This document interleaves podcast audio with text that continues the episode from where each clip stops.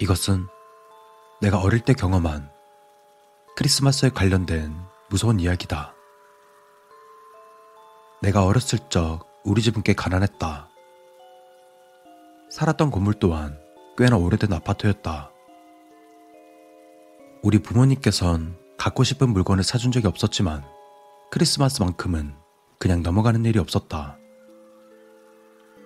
매년 25일 아침이 되면 깔끔한 선물 상자가 있었다. 그 깔끔한 상자의 선물은 문방구에서나 팔 법한 저렴한 장난감이었지만 산타클로스가 나를 위해 준비해 주었다고 상당히 기뻐했던 기억이 있다. 당신은 어린 나이였고 산타를 믿고 있었기 때문에 부모님에게는 아무것도 감사하지 않고 비밀 보물로서 서랍 속에 소중히 간직해 두었었다. 우리 아버지는 밤마다 술을 마시고는 술 냄새와 함께 이유를 알 수 없는 잔소리를 하는 사람이었고 어머니는 그런 아버지에게 실증을 느끼셨고 오로지 나를 위해서 열심히 사셨었다.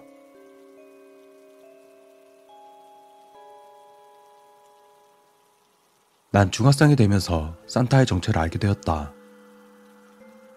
매년 어려운 생활 속에 부모님이 선물을 보내주고 있었다고 생각하면 정말 감사하고 올해에는 제대로 답례를 하려고 생각한 나였다.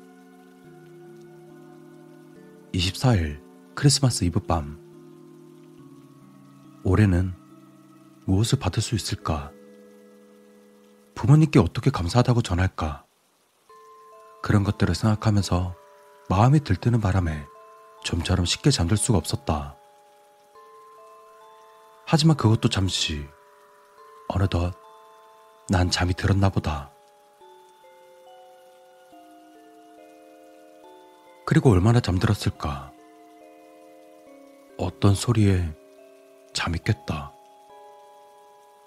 머리맡에서 바사락 소리가 났다. 선물을 놔주고 있구나. 자는 척 해야지 하면서도 호기심으로 보고 싶은 마음이 더해져 어렴풋이 눈을 뜨고 머리맡을 확인해 보았다. 그런데 고함을 지를 뻔한 것을 가까스로 삼켰다. 머리맡에 있던 것은 검은 그림자였다. 그것은 아버지도 어머니도 아니었다. 그것은 사람이 아니었다. 희미한 그림자가 간신히 사람의 형체를 간직하고 있고 얼굴이 있는 자리에는 끔찍한 두 개의 눈알이 날 쳐다보기만 할 뿐. 코와 입이 있어야 할 자리에는 아무것도 없었다. 헌데 자세히 보면 눈은 아버지를 닮은 것 같다. 하지만 아버지가 아닌 게 분명했다. 공포인지 졸음인지 모르겠지만 난 의식을 잃었다.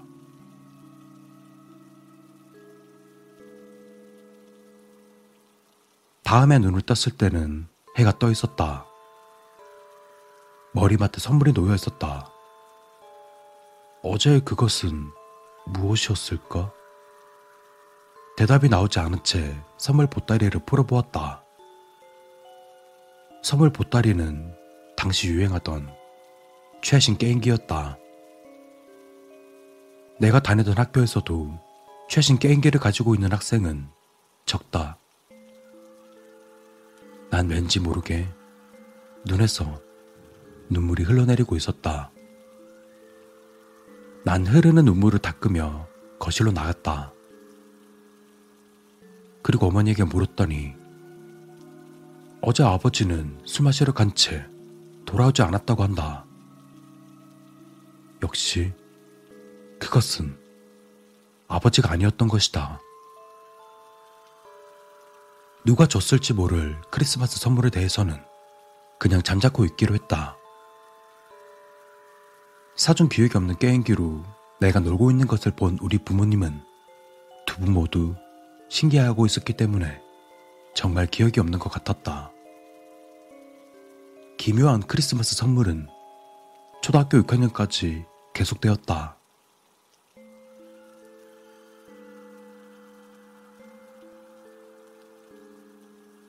난 어느덧 어른이 되었고 결혼해서 내 아이가 생겼을 때쯤 산타의 정체는 아버지의 생명이 아니었을까 하는 생각을 갖게 됐다. 가남으로 쓰러진 아버지는 병원 침대에서 내게 사과했다. 좋은 아버지가 되고 싶었는데 참지 못한 그런 미안함이 아버지에게는 있었는지도 모른다. 그런 아버지의 마음이 생명화돼 크리스마스 이브 밤에만 나타난 것은 아닐까 하는 생각이 들었다. 내 아들은 올해로 4살이 된다. 난 아내와 상의하고 크리스마스 선물을 주자는 얘기가 나왔다. 하지만 이번 날 밤에 머리맡에 놔두는 건 내가 극구 반대했다. 왜 반대했는지는 스스로도 이유를 설명할 수 없었다. 그리고 크리스마스 아침. 난 들뜬 마음에 선물을 준비하고 아들이 일어나기를 잠시 기다리고 있었다. 갑자기 파닥파닥하며 달려오는 아들의 발소리가 들려왔다. 아무래도 일어난 것 같다. 아빠, 고마워요.